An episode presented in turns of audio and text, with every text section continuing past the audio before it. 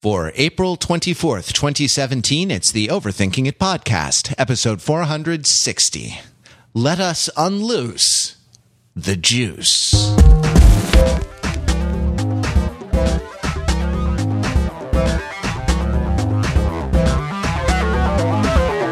Welcome to the Overthinking It podcast, where we subject the popular culture to a level of scrutiny it probably doesn't deserve. The overthinkers are your smart, funny friends from the internet. We're never happier than when we're talking about the culture, hanging out together, and enjoying one another's company. So thank you for joining us for this podcast. You know, if you have trouble thinking of this podcast as anything, you can think of it like Uber, but for your ears. Right? Because whenever you want a podcast, you summon one to your ears, and your ears are transported to wherever they want to go, provided they want to go to the place that we are talking about. And also it's worth billions and billions of dollars. That's the other respect in which it's like Uber. I'm Matt Rather. I am joined by fellow podcasters Peter Fenzel. Hello, Matt. And Mark Lee. I'm like an Airbnb, but for your thoughts. So we all got our review units of the Juicero this week. It was so kind of them to include us on their press tour. Yeah, it was wonderful, and I thought I was pushing my luck when they offered me one, and I said, "Well, no, we need." We need three so that all three of us can experience the magic of pressing juice out of a Capri Sun pack. But I was glad when they came. No, I'm just kidding. They didn't actually send us the Juicero, but I feel like I've had it. I feel like I've had it a million times. And that's the thing. So what is the Juicero, and why might it be on our minds this week of all weeks? Pete, can you just fill us in a little bit on the background of this revolutionary product in the field of juicing, and why we might give a poop about it? Okay, sure. I'll do what I can, although, of course, double check and make sure you're using peer-reviewed sources in all of your Juicero casual conversations this week, because a lot is going around. So there's a gentleman by the name of Doug Evans, who is a former Army paratrooper who has already sort of started, launched, and sold a line of organic juices and snacks called Organic Avenue. And I believe he describes himself as wanting to be the Steve Jobs, but for juice perfection, I think is that term, the term he used for himself. He has developed a machine that was until recently $700. It is now $400. It's been in development for years, and I think the first reviews of it came out last year, but this week there has been a huge surge of interest, I think largely due to a Bloomberg video going around. The Juicero. Okay, so before I mention what the video shows, so the Juicero is a futuristic juicing machine that applies 4 pounds. Is it four? I almost said 4 tons of force. It might even be like something like crazy like that. Oh, and it claims it is measured in the tons. Yes, it claims it applies 4 tons of force to custom proprietary juice packets in order to make you a raw, fresh juice. The machine is $400. It is Wi-Fi enabled. You can only use it if you have Wi-Fi. You control it using an app on your phone, and they sell you the packets. Juicero sells you the juice packets. They're like $5 to $7 a pop, or you can buy a curated bundle for slightly more per unit, which of like $5 for like $36 or $37. Because I went on the website, we were checking it out, and the machine will read the QR code on the packet, refuse to serve you the packet if the packet is expired. But if the packet is unique and has been cleared as not a counterfeit juice packet, the Juicero will squeeze the packet into a cup for you to drink. The video that's been going around, right? And of course, to track this, right, you're buying the $400 machine, which was once a $700 machine. It's applying 4 tons of force to a bag that has a spout on it. More on that in a second. It is preventing you from juicing your own fruits and vegetables is important, right? You have to buy mashed up fruits and vegetables from Juicero. It is not a juicer that can juice. It's a juicer that is sort of produces a final product from an intermediate product. And then the other thing about it is that if anything expires, You just can't use it, right? But it'll squeeze it into a cup for you. And there's been a video that's been going around that shows that if you just take the bag and you just squeeze the bag with your hands without using the Wi-Fi connection, the QR code, the $400 machine, you still get about the same amount of juice, right? Out of the cup. They show a woman squeezing a Juicero packet without showing her face because I think no one would want to be associated with that kind of nasty internet endeavor. But she squeezes the Juicero packet into a cup and shows that it generates about the same amount of juice as the Juicero. Now, I'm not going to say that the juice that you can hand squeeze from a Juicero packet is of the same quality as the juice that a Juicero can squeeze out of a Juicero packet. Why would you say anything like that? That would be patently false. I mean, in all seriousness, to clear up something you said earlier, Pete, like this, you know, it's an intermediate product that gets turned into a final product. I wouldn't even say that. I would say that it's a final product that is delivered in a packet that gets dumped into a cup when it's squeezed, either by 4 tons of pressure from the machine or by human hands. Yeah, and the big thing that's really gotten people worked up about this, other than how absurd it is, and again, we could talk about the degree to which it is absurd or not absurd based on your own individual human experience and how you perceive the world and everything in it. But they recently raised $120 million of venture capital to support this endeavor, right? And it's just the way that the CEO talks about himself and talks about the product. If you go to their website, there's a video you can watch that shows the origins of the Earth and how life came into I'm serious. The people are passing around the funniest thing, which is the actual Juicero website, where they have a video which is like the world has been spending 4.5 billion years creating this juice. And what does Juicero do? Not mess with it. So they basically have a video of all of the existence of the planet, and then they show the machine and they tell you it does nothing. Right. So it's like it all did all the work. It's amazing. It's just, and the time lapse of the beans growing in the rich, dark soil. I mean, it's something out of Planet Earth and Planet Nonsense. But anyway, Google Ventures, part of Alphabet, has invested money in Juicero. Kleiner Perkins, Caufield and Byers, venture capital firm, has invested money in Juicero. Now, $120 million from those two groups is not that much. Campbell Soup has invested in Juicero. Right. But the idea that you could just get $120 million for making a product that kind of insults the frugality of most people in a flagrant and plastic way is rubbing some people the wrong way, and it's generating a lot of opinions. I don't know. Is that a good summary of sort of where we're at with Juicero right now? So it's this product, this very expensively priced home food product, right? Yes. I don't know if it was Kickstartered, but it's that sort of thing, right? Like, it doesn't have to be Kickstartered because the guy was already an organic food company CEO. Oh, there you go. So he had money to do and you know, a network and whatever. And he went through like a dozen prototypes over the course of years before coming up with the Juicero, which, you know, looks like a cross between an iPod and an ironing board, I guess, turned upward. But anyway, you know, continue. Yeah, and it was revealed to be unnecessary even for the extraordinarily limited purpose for which it was marketed. Right. That's in a nut. That's what the whole thing was, because you can get within some sort of standard deviation, within some like level of equivalence, you can get the same amount of juice out of these packets by squeezing them.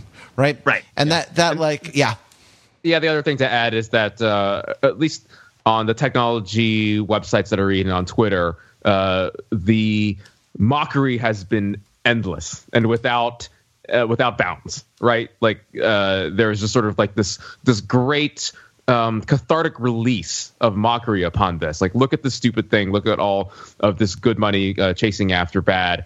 Isn't this whole enterprise and, you know, many other things about tech culture ridiculous? It's like people have been waiting for this moment to arrive, and they were handed a $400 juice presser that does nothing, that squeezed out this rage, this cathartic rage. Well, I mean, cathartic rage is free on the internet. It's, you know, it's fun. It's completely fungible. Any rage is as good as any other rage. Really? Because like we charge a monthly membership to get our cathartic rage. So I'm going to give you something that no one else is going to give you right now, which is what Juicero is actually good for and why Juicero is a good product, right?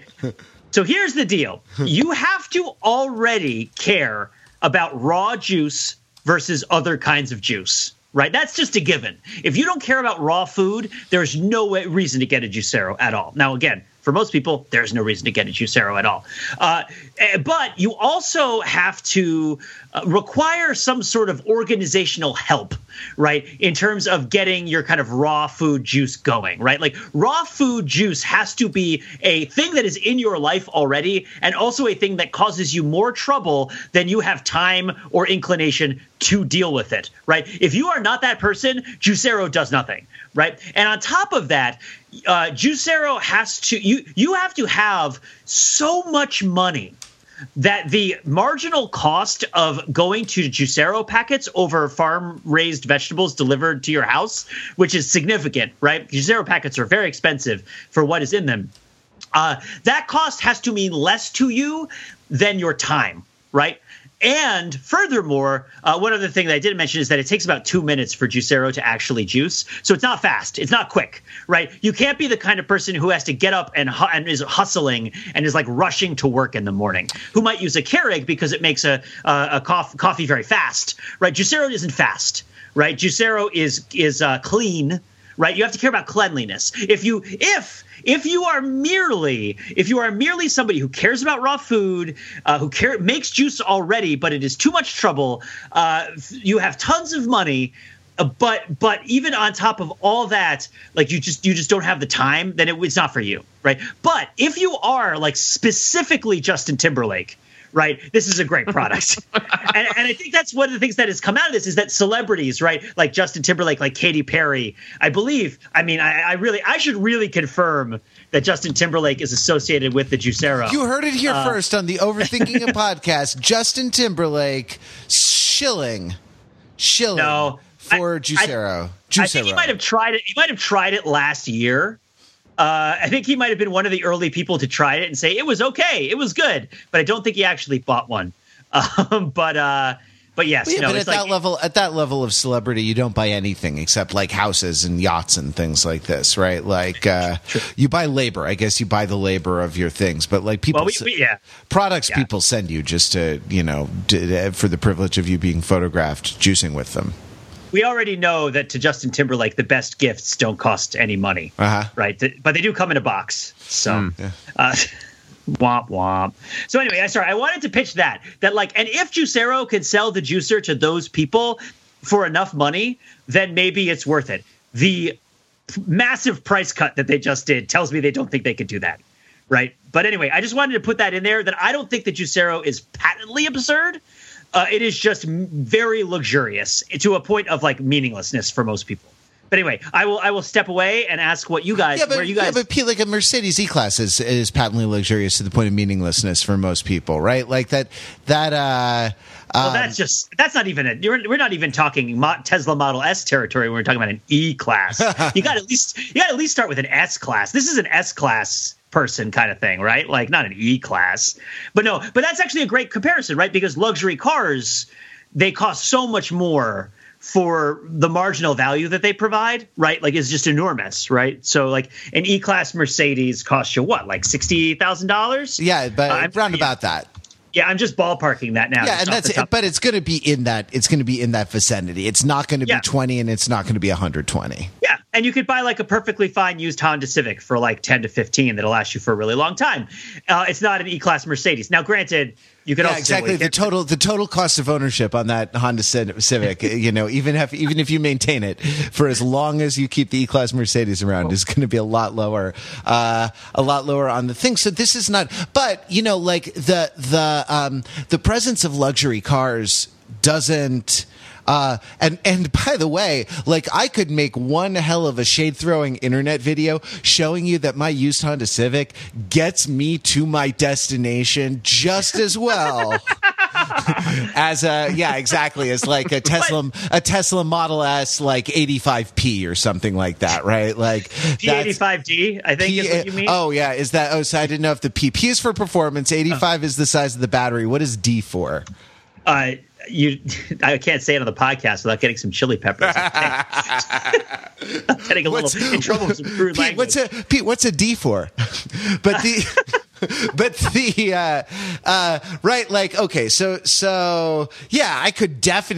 could really disrupt their market by making that thing. And yet, here's the point. Finally, long story short. Too late.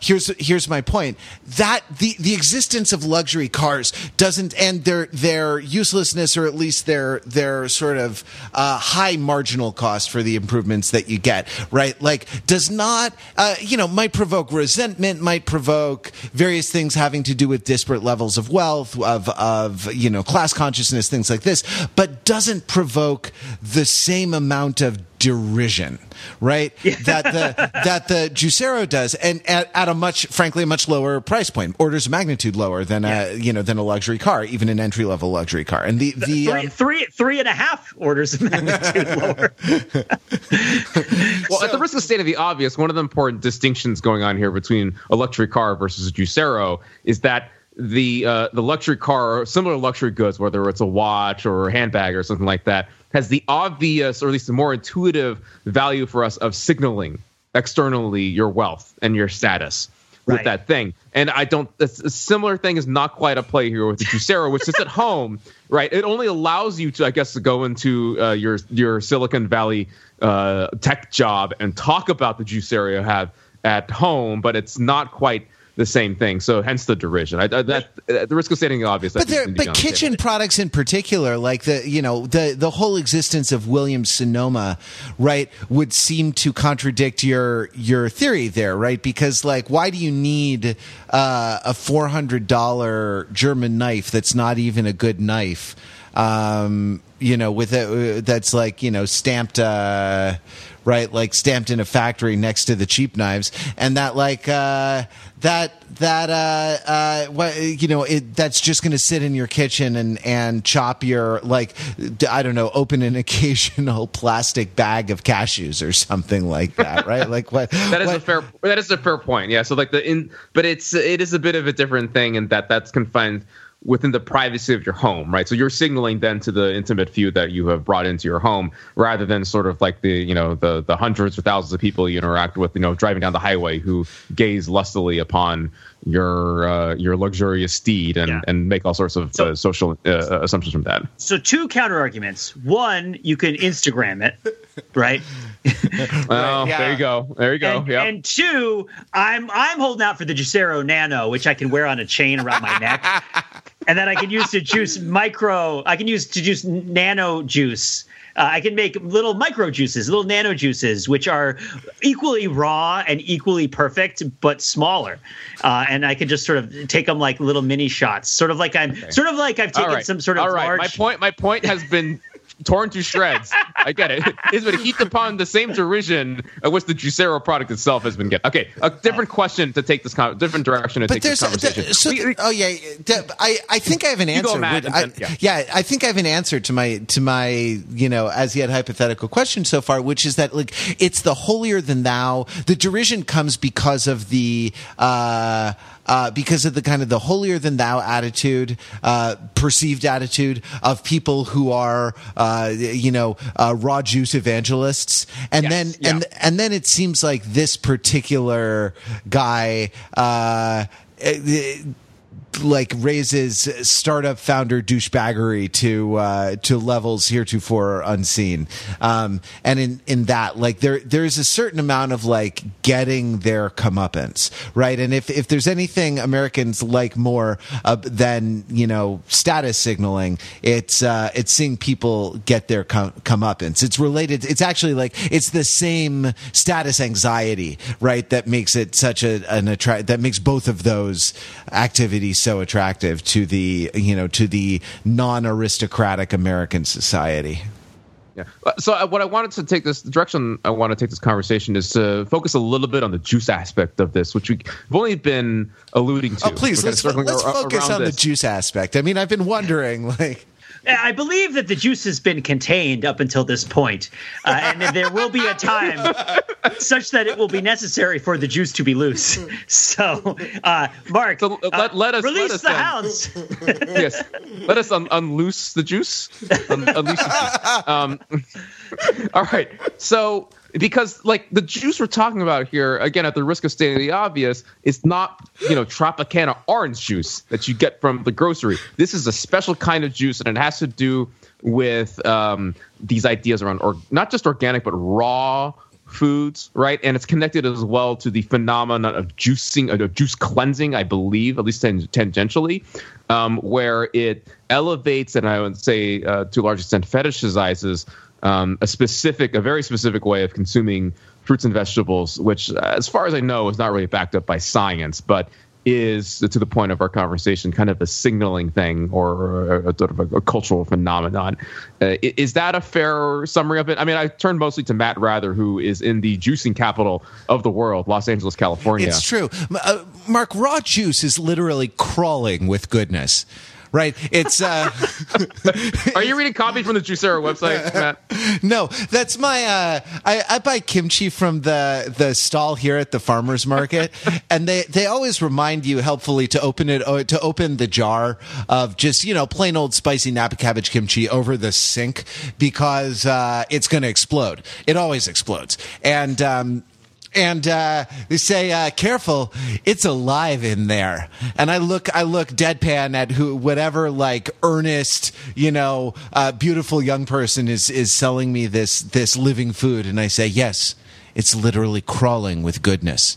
And they don't know what to do with that level of sarcasm. And anyway, just one of a number of trolling maneuvers you can do at your farmer's market in our new Overthinking It premium content series called Trolling Your Farmer's Market on the Bleeding Edge. You told me it was going to be trolling your farmer's market, that we were going to be going to farmer's markets and we were going to be buying a bunch of tomatoes with a net, and we were just going to throw the tomatoes through the net, and then we'd have a big net full of tomatoes, and that was when we would ask people for GoFundMe money to do something. Yeah, but the problem with trawling your farmer's market is all the bycatch. You can get a lot of organic tomatoes, but you might get some unorganic food in there. Someone has a pack of gum in their pocket or something that's going to get swept up in your net, and suddenly all the quasi-mystical properties of your food are taken away. I think there is some science, and like none of the three of us is qualified to actually talk about it. That talks about the sort of the importance of. Like gut bacteria, something probiotic, something microbiome. Yeah, exactly. Yeah. Something microbiome. Right. And it's why you're messed up a little bit for a while after taking certain kinds of antibiotics, for example. Right. Like, sure. And so like these things are important. And I think there is some sort of like, processing removes the processing can remove certain aspects of nutrition from certain kinds of foods, right? And so, like, minimally processed foods ought, as a rule, to be preferred to maximally processed foods. But the way it becomes like with people who don't really have.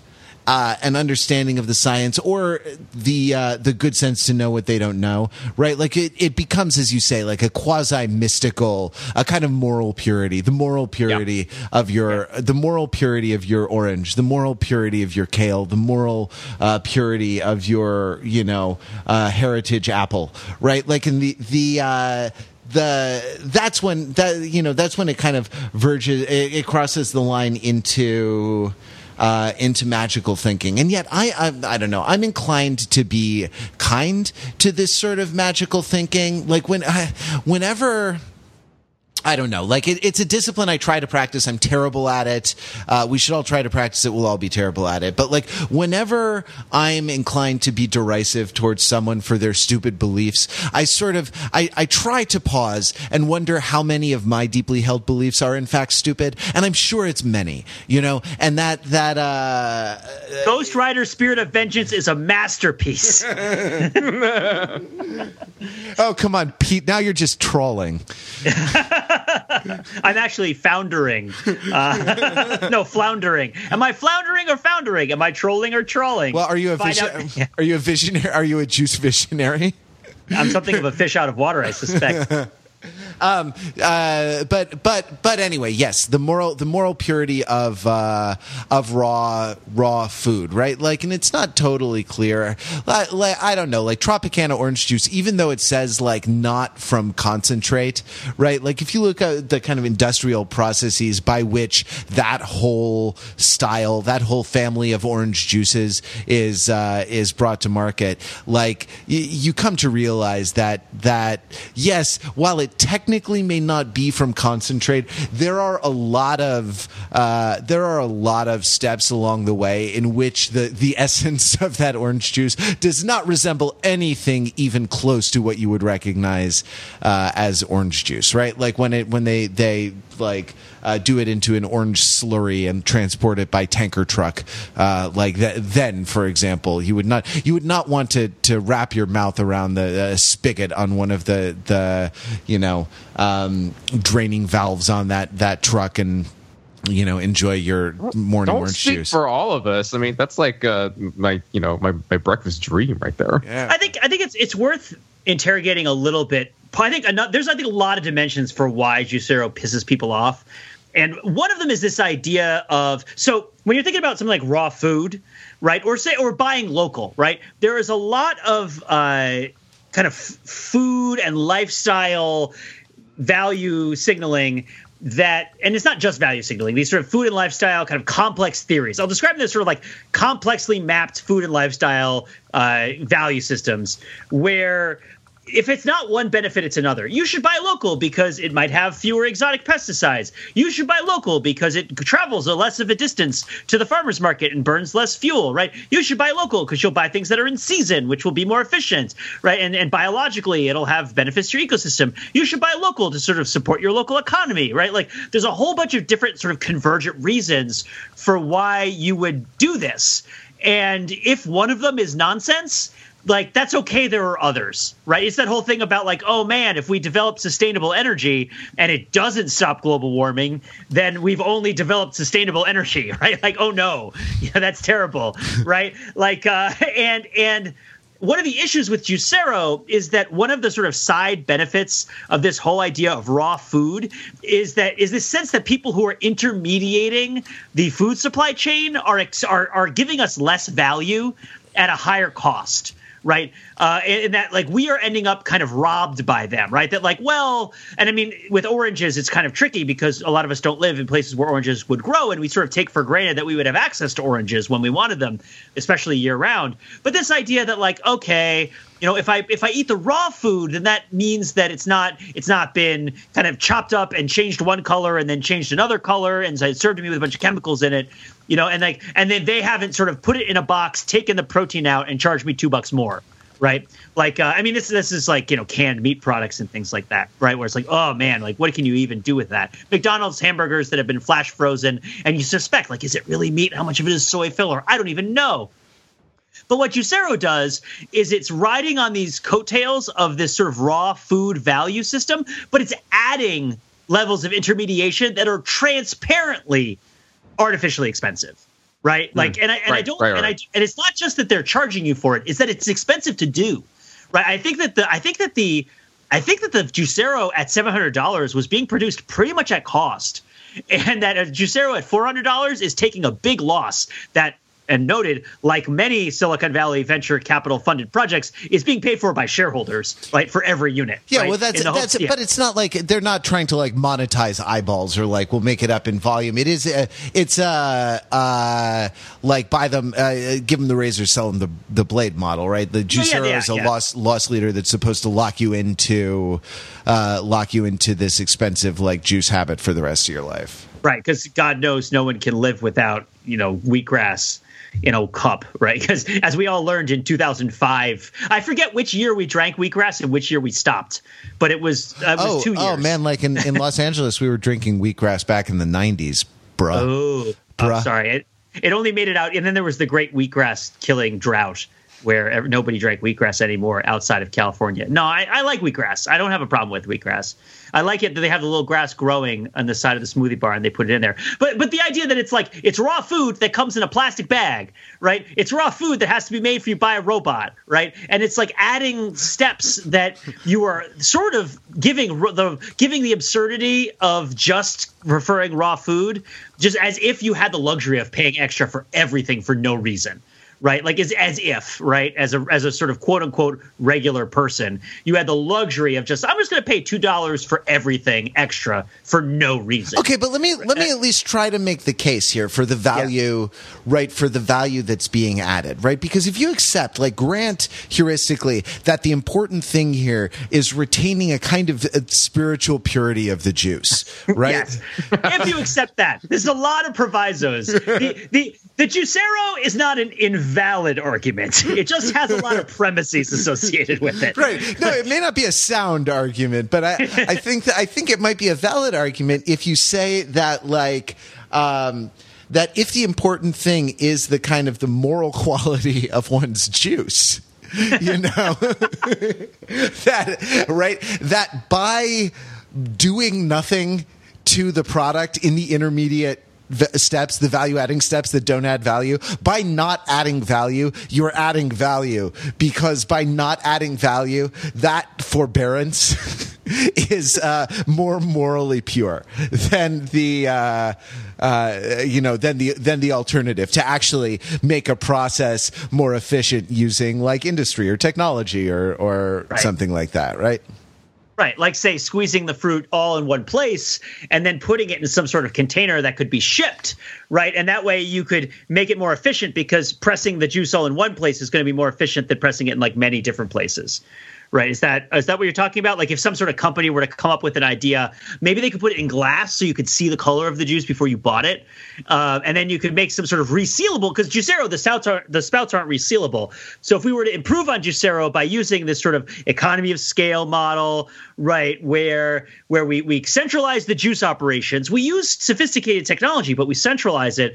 And then we use kind of a more travel-friendly mode of transport, something that could be stackable, right? Something that doesn't sort of flop around so much, something that could be visible on a shelf so you could easily find it in the store, and then something that had a resealable top and a sort of transparent space-age, like glass or plastic kind of shape to it, right? You could model it on the ancient amphorae of the Greeks and of the Mediterranean, right? Like you can give it kind of like a curvy shape, right? That sort of suggested either something that holds flowers or something similarly erotic, right? Like, well, yeah, then, Pete, I want to thank you for coming and as we this morning to the focus group, and as we know, there are no bad ideas in brainstorming. Right? That's and so I just really want to appreciate and acknowledge the time that you've taken and your obvious passion for some alternative juice industry disruptions, right? That might, but I just, you know, I'd like you to speak to the spiritual quality of the juice. Okay, because I feel have a great idea. Okay, here's how we make it spiritual, right? The thing about spirituality is that you have to tell people. Spirituality is about a feeling, right? It's like people will claim that spirituality is sort of a metaphysical aspect of the world, but as experienced, it's a feeling. It's something that you sense. It's something that you perceive within yourself and without yourself at once. It's like if we could come up with some sort of quality that really encapsulated everything that the juice was accomplishing on a spiritual level, both in its consumption and also kind of by observation. And if we were to append that sort of diamond, that sort of crystalline messaging. I think of it sort of like a messaging cruise missile, just a Tomahawk messaging missile that's launched from kind of a space-age verbal submarine thesaurus out over the ocean, right? And it just lands, and we take that perfect word for what juice is like, yeah. And we put it, and all we do is we put that word, and we put the word juice, and we put it on like a bottle or a can. We just call it Juicy Juice, right? And it's like, and you put, and you know what? It makes you smile. So you're smiling, but the smiling is like a quality of the juice, which is in turn a quality of the natural fruits. So if you could put the human smile on the fruit, right? then you sort of close the loop, right? The square is made whole, the circle is complete, right? Because you know, as the Buddha teaches us, juicy juice is 10% real juice, and 90% is the rest of existence. I'm not sure exactly how to bring that in for a landing, but I mean, as the Buddha teaches us. You know, juice is constant, but it is possible to attain a state of freedom from juice. as the Buddha teaches us, life is suffering, but juice is juice, right? Juicy juice. Life is suffering. Follow the eightfold path. Is it the eightfold path? The four noble truths. I get them mixed up. I apologize. Let us also not forget the words of Jesus Christ. Take this juice, for this is my blood. Which has been spilled for all of mankind for your sins. Here's the other problem. Juice isn't cool outside of California, all right? You know what's cool outside of California? Smoothies. Smoothies are cool because it's like ice cream. Hey, you know what a Keurig does? It changes the temperature of the thing that you're drinking, right? Which is something that you can't do with your hands. And so, like, maybe if they made something that changed the temperature of it, like if the Juicero took a packet and made like a delicious fruit smoothie, you know, and it's like, oh, I don't have to use a blender. I don't have to clean the blades, right? Like, then now we're talking about something that I can't just buy in a bottle. I mean, I could, but if you watch the Juicero marketing material, they make a big deal about how you're supposed to cut open the plastic juice bags or what. I mean, it's probably not plastic. It's probably some space age polymer. Wait, plastic is a space-age polymer. Never mind. We're past the space age now. Right. It's some information-age polymer. No, it's a Juicero-age polymer. It defines itself, right? And it abides no further definition. This polymer has been latent in the earth for billions of years and now has been unleashed by the squeezing of the Juicero. And you can tell it because of the... sound that it makes. No, like they make a big deal about how you're supposed to cut the bags open, compost the inner contents, right, and then send with a prepaid shipping label, send in a box the bags back to Juicero so that they can recycle them because Do you guys ever play scratch tickets? Do you guys ever play the scratchies? Because America does outside of California. But we got Powerball. We were, you know, I was very excited when it was the $1.5 billion jackpot. But that wasn't a scratchy. That was a, you know. But I believe when you get a scratch ticket, you can, in most cases, or in many cases at least, you can mail the scratch ticket in with like your name and address on it and get kind of a secondary entry into some sort of competition, right? And I don't think I don't know anybody who does this, right? Like I did it once, right? Where it's like, oh, you can actually get another entry into a contest to win money if you mail in your scratch. All you have to do is mail in your scratch ticket, right? The scratch ticket that you just bought, you're exchanging like, say, $5 for a chance at winning a prize. And here's a chance to exchange like a few cents for another chance at winning the prize. And almost nobody does it. Like, do you guys ever do that? I once got a Mumm-Ra, actually, they said it was limited edition. I don't think it was. They were lying to me. A Mumm-Ra Thundercats action figure. No, dirty liars. May have been limited, but the limit was very high.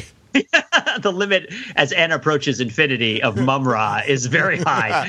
But there was a Mumm-Ra action figure that you could get that wasn't sort of full rampant Mumm-Ra, but was Mumm-Ra kind of in his robe, like sort of mummy Mumm-Ra. Mumm-Ra in repose. Mumm-Ra in repose. And you had to get a certain number of like UPC symbols and proof of purchase from Thundercats toys. And you had to like get them together and send them in with like $5 shipping and handling, which is ironically enough, like enough to buy you another Thundercats toy. And they would send you this Mumm-Ra in repose figure, which didn't really do anything. It wasn't articulated, right? But it was unique among your possessions as a child.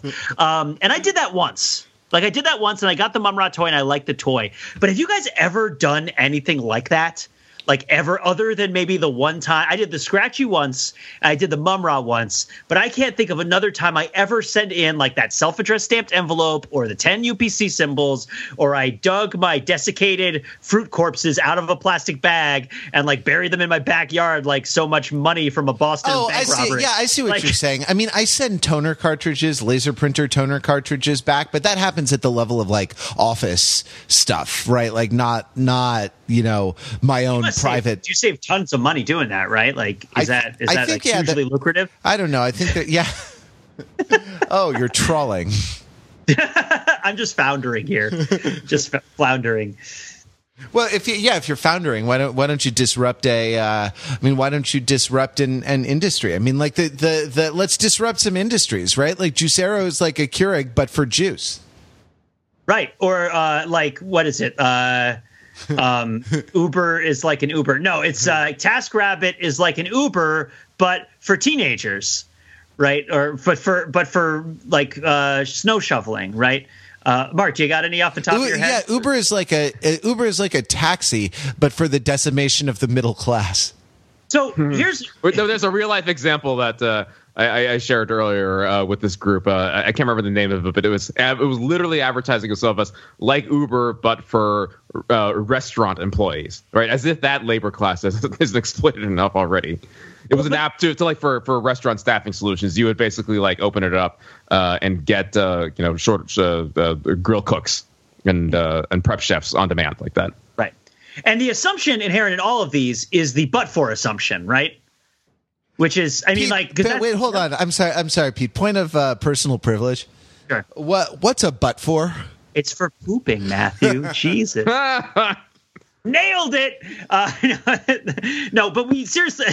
I'm sorry, I can't live with myself. I now need to walk out into the ocean carrying only my Juicero and my shame. That's the but for, right? So the idea of the but for is... that someone has come up with an idea that has demonstrably worked. What is the criteria for it having worked? It has made someone a lot of money, right? I don't think we necessarily have to have demonstrated that the idea is profitable in general, right? It has made somebody a lot of money. It hasn't necessarily made everybody a lot of money. We haven't necessarily demonstrated that it lasts or can scale, right? But we have demonstrated that in some way, if you come up with an idea that this idea, right, you can make a lot of money. And then you translate it into a similar sort of situation with the assumption that you can make the money that those people made, right? So Uber, right, is a taxi dispatch app that attempts a widespread Sherman Act violation of monopolistic intrusion on the taxi industry, right? That's the strategy, right? No, that's a mean way of putting it. Pete, you're not thinking like a disruptor. But I don't mean to be too crude about it. I feel like if I set up too much of a straw man and then hit it with an Uber, I will have diminished the point. So here's the point, right? Is that Uber is positioned as this idea like, okay, so the big problem with taxis is the idle cars and how hard it is to hail a taxi that will take you somewhere, right? And you can pay with your credit card, right? This is that the level of service isn't there to do that. And so we're going to make an app that does that. We're going to make an app that helps you get a taxi, and it's going to use idle car capabilities, so it's efficient, right? And you're going to get to pay with credit card, which you already have loaded. You don't have to deal with tipping or other things that are weird, and you don't have to, like, hail them on the street or anything like that. Great. So the assumption is that something like this, though, that's the concept behind Uber. I'll make an Uber, as you said, for like sommeliers, right? Where you could like put it on your phone and be like, I need a sommelier. Is there one who isn't working, who's like standing within 100 feet of me right now and can come in and like taste some wines for me and make me a recommendation, right? Or who has a bunch of wines with him, right? The issue, right, is that the reason that Uber makes a lot of money isn't just that it does these things. It's also because of the whole regulatory arbitrage going on in the taxi industry and the specific circumstances of the taxi industry and the specific challenges of kind of entry into the taxi industry, right, which have to do with regulations and medallions and this idea that to disrupt it, disrupt can mean a lot of different things, right? So like Uber is disrupting the taxi industry in one way because it's provided a more efficient way of hailing a taxi and paying for a taxi, but it's also disrupting it another way, right? Because it's found a way to arbitrage its regulations and like get past the laws that it has to follow, right? And so, in much the same way a Keurig, right, disrupts a percolating coffee maker in a couple of different ways, right? One of them is that it is like it is cool and it is kind of technologically advanced and kind of fun, right? And coffee percolators are kind of annoying and difficult to clean and kind of a pain, right? A little bit, right? So like, okay, Keurig is more fun than a coffee maker, right? The other way that it disrupts it, though, is it's more profitable, right? Which is interesting, right? Which is the idea that, oh, we can charge more for it because of the model for it, and then people won't figure out that they're being charged more because psychologically people don't figure out how much money they spend on things in this way. Right? Yeah. When you think about the place, and when you think about, and especially in something like that, because it's one of those products that provides. Now, don't get me wrong. I think that Keurigs are terrible because cold brew coffee is a painstaking artisanal process, but it's a deep cut. That's a callback, but that's still one of my favorite projects ever. And if you listened to it and you know what you're talking about, leave a note in the comments because it was a beautiful, beautiful thing in its day. Anyway, it was a lot of fun. But the whole thing about products like that is like if you can get that little dopamine hit, right? Like every time you use it, you know, and like, ooh, I'm neat. This is neat, and so I'm neat, right? Every time you use your Keurig. Now, I mean, of course, when I use a Keurig, I think, ooh, I'm a hollowed out, broken down shell of a man, and I've given up. But what if it's donut flavored, Matt? Oh, well, if it's the Donut House coffee, then okay. Because if there's something that needed to be disrupted, it's Dunks. Yeah, I mean, I think that honestly branding it disrupting, because you're talking about, you're sort of problematizing and kind of interrogating the idea of disruption, right? But you know, both as like altering the business model of something, altering the which you know may create efficiencies or may create more profitability, but also like altering the cultural interface at which a product or industry interacts with culture, government regulation, and things like this.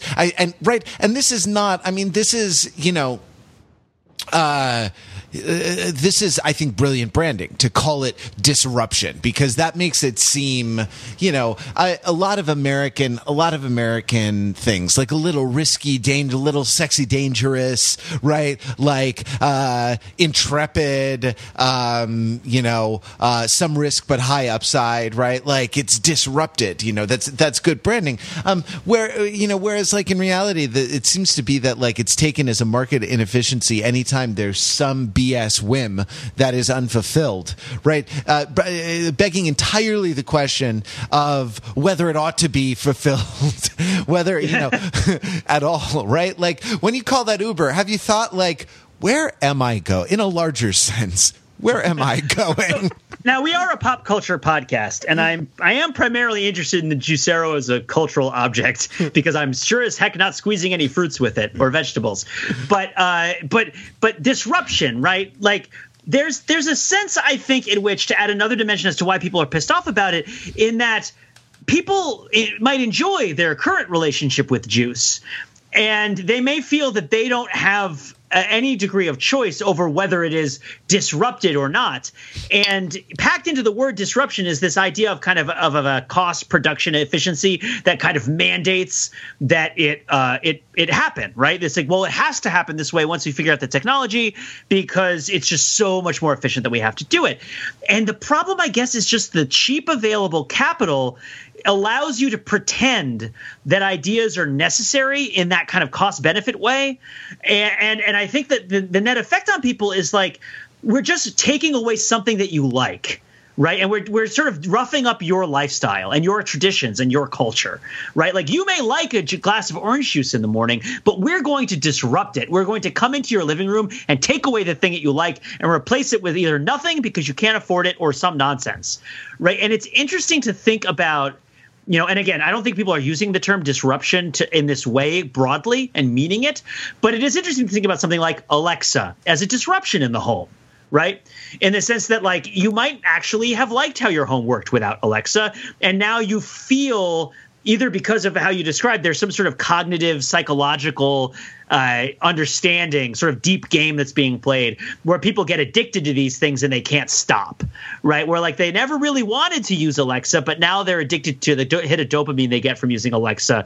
And of course, you might say, well, what's the difference, right? What's the difference between the pleasure, satisfaction, response, conditioning, and choice, right? And preference. Is there even if you're thinking about it in terms of people as an information technology, then there's no difference necessarily, right? But when you think about people as they construct themselves as entities independent of being, or as essences independent of being entities, right? It's there is a difference between kind of what you think you want, how you would want to live, and what you, in a sort of Pavlovian sense, would opt to respond to, right? And I think that there's kind of a sort of spiritual and philosophical cost to watching all of your choices.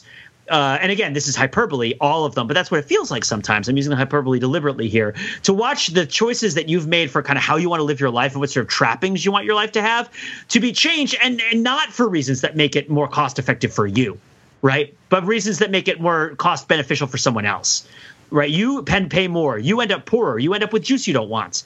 But somewhere along the line, someone decided you need to have a juice machine with a Wi-Fi that doesn't let you pick your own vegetables from your garden, right? And you got to get them in a bag, right? I mean, that's a hellscape.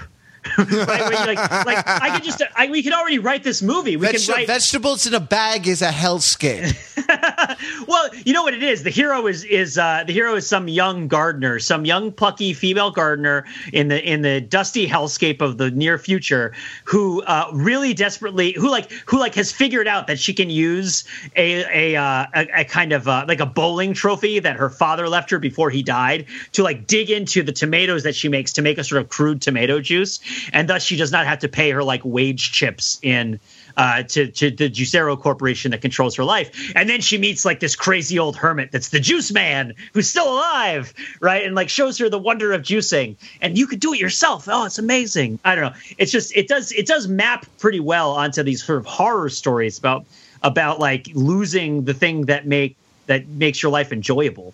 And again, this is not what the experience of having a Juicero is actually like, I'm sure. And you can ask somebody who is not Justin Timberlake but has his means, and he'll tell you, right? But I don't think that Juicero does this per se. But the idea of the disruption that the Juicero presents has this kind of dimension, I think. I don't know. I mean, related, like tangential to what you're saying, or just kind of riffing on, by association to it. You know, we live in a world where you don't. A lot of work that used to be someone else's job is now your job, right? Like your airplane reservations are now your job, whereas there used to be a whole class of professionals that made a white-collar living by dealing with this sort of thing, this whole kind of aspect of this service industry. And now it's your job, right? Like dinner reservations, the same thing with OpenTable and things like this. And you can sort of go on and on down the thing. There are all these kind of administrative apps or services or things like this now that are disruptive. I suppose like OpenTable sort of disrupts something, or disaggregates, I guess, right? Like is a word that gets used a lot, or disintermediates, right? That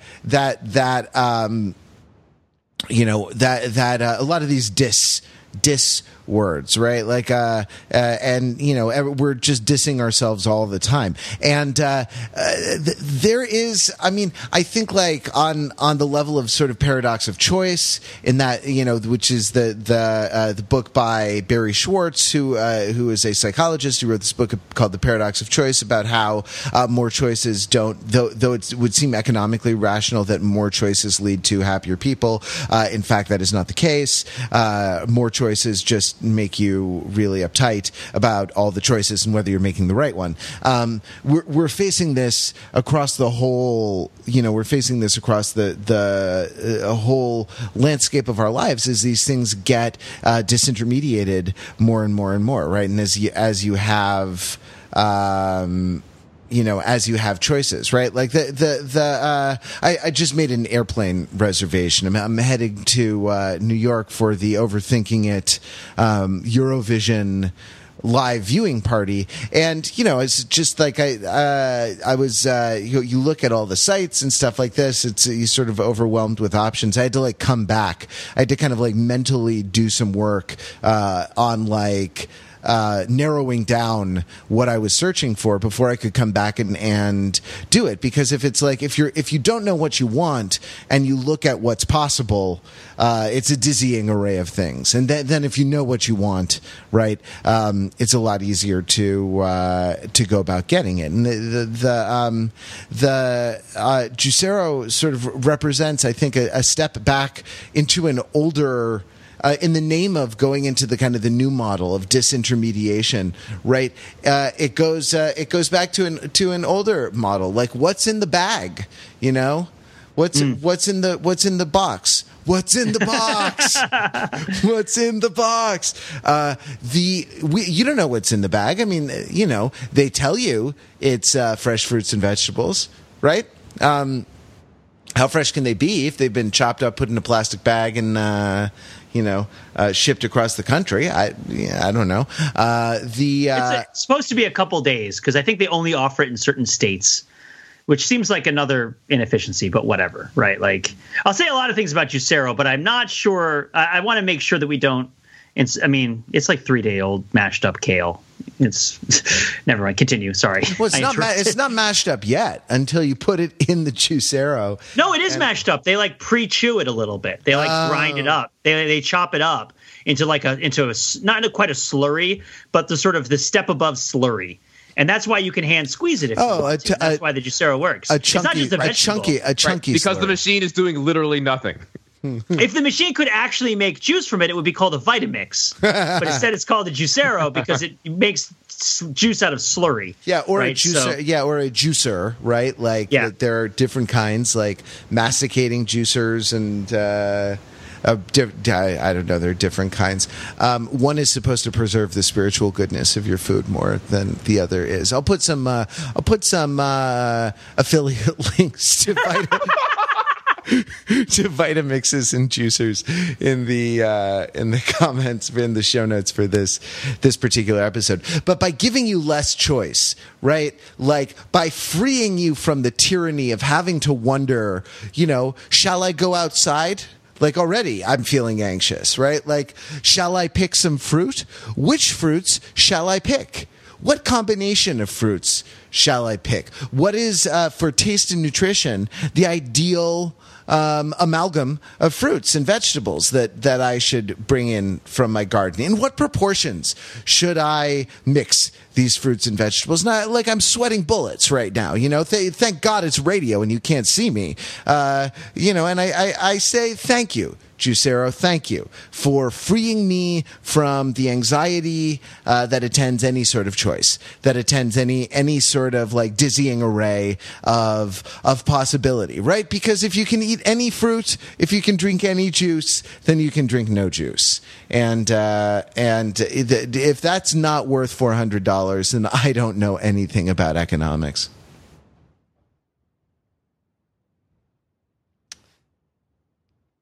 Anybody thirsty? Some juice. Oh man. Yeah. So you guys have been enjoying your Juicero review units, right? Oh yeah, no, they're great. I've definitely been using the 4 tons of pressure to crack pistachios. See, I've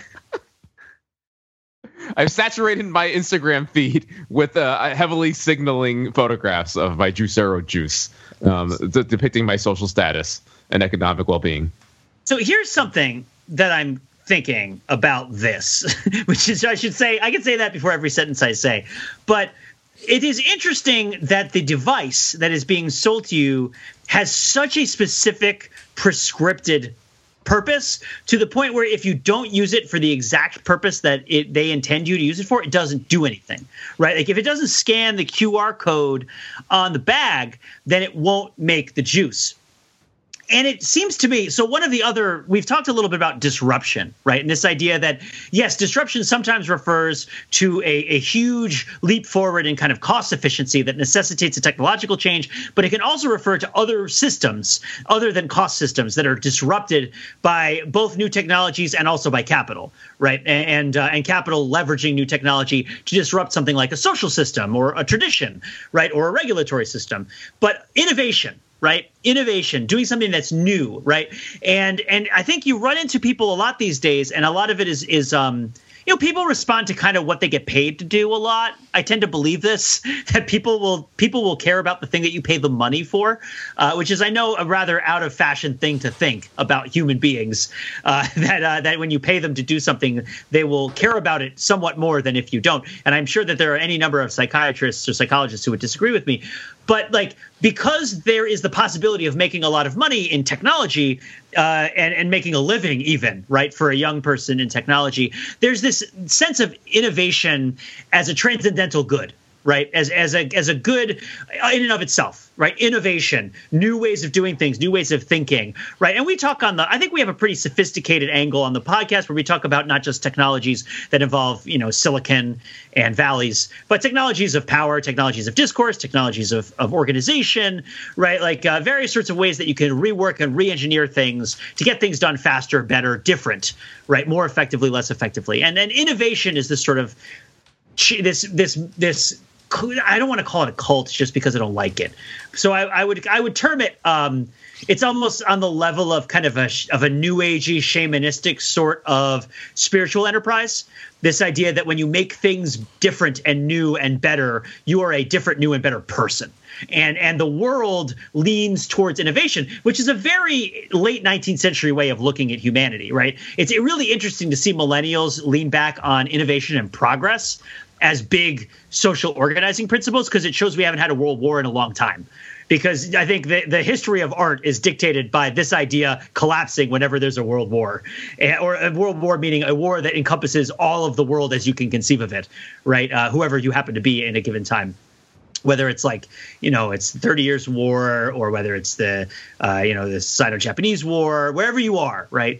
If the progress and change for their own sake can stop being good things eventually. But the Juicero is not innovative. The Juicero may be innovative in the sense that it's a new way of creating a raw juice product, but it is not kind of spiritually in line with the sort of shamanistic enterprise of innovation, because it doesn't let you use it to do other things, right? It doesn't let you repurpose it. I mean, one fun thing that could happen with Juicero is people could hack their Juiceros and make them do something else. Like, can somebody hack a Juicero and make it crush a body panel from, you know, an old Chevy Caprice, right, with its 4 tons of pressure? Wow, Juicerosaurus. Yeah, can somebody make a bunch of Juiceros that can walk, right? If you sort of hack them together, right? Like, why? I know why the Juicero wants to tightly control how you can use it. But if the Juicero really wants to participate in this idea of innovation, and again, I'm saying this to you, Matt, because I know that you're a scion of the most honorable holy church of open source, yep, after a fashion, right? Which I mean, and I would say there are far inferior systems of considering the good than open source, right? Which I think has a lot to recommend it as an ethos. This idea that the sort of means to I mean, why don't you explain kind of where open source falls into all this? Well, it's probably beyond the scope of what we can do in the time that remains us. But it is a kind of software. Well, it's a philosophy of sharing innovation. That means when you take something that has been kind of created in this philosophy and you build upon it, you pledge to share likewise.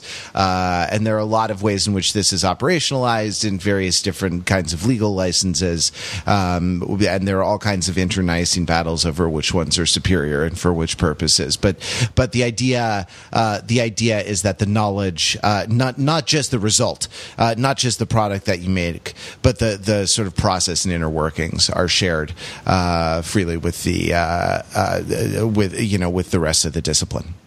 Yeah. So if the Juicero really were a better way to make juice, then would it not be something of a responsibility to share that way broadly, right, as opposed to very tightly control it.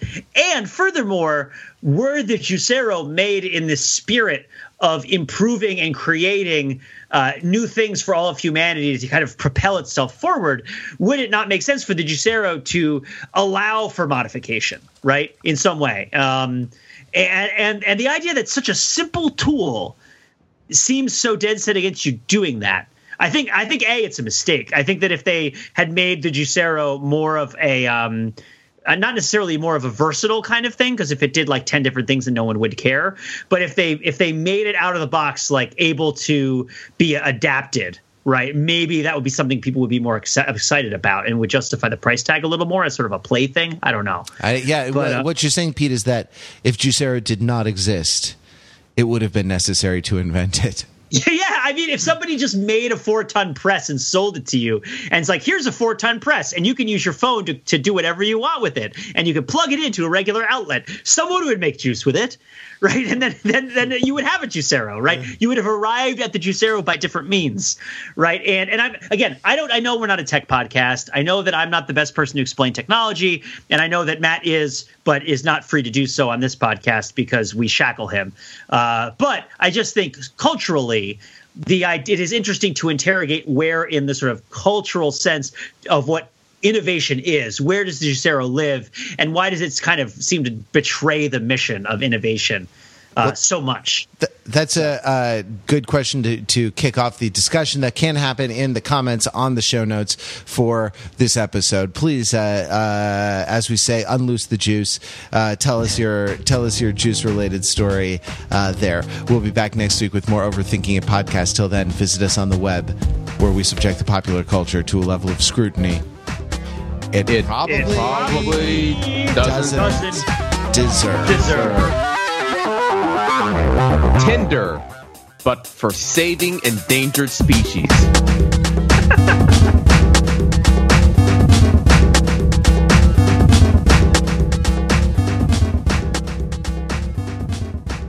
If you have a Juicero, and I have a Juicero, and I have a straw, look at my straw, here it is, and my straw reaches across the room, and it starts to drink your Juicero, I drink your Juicero.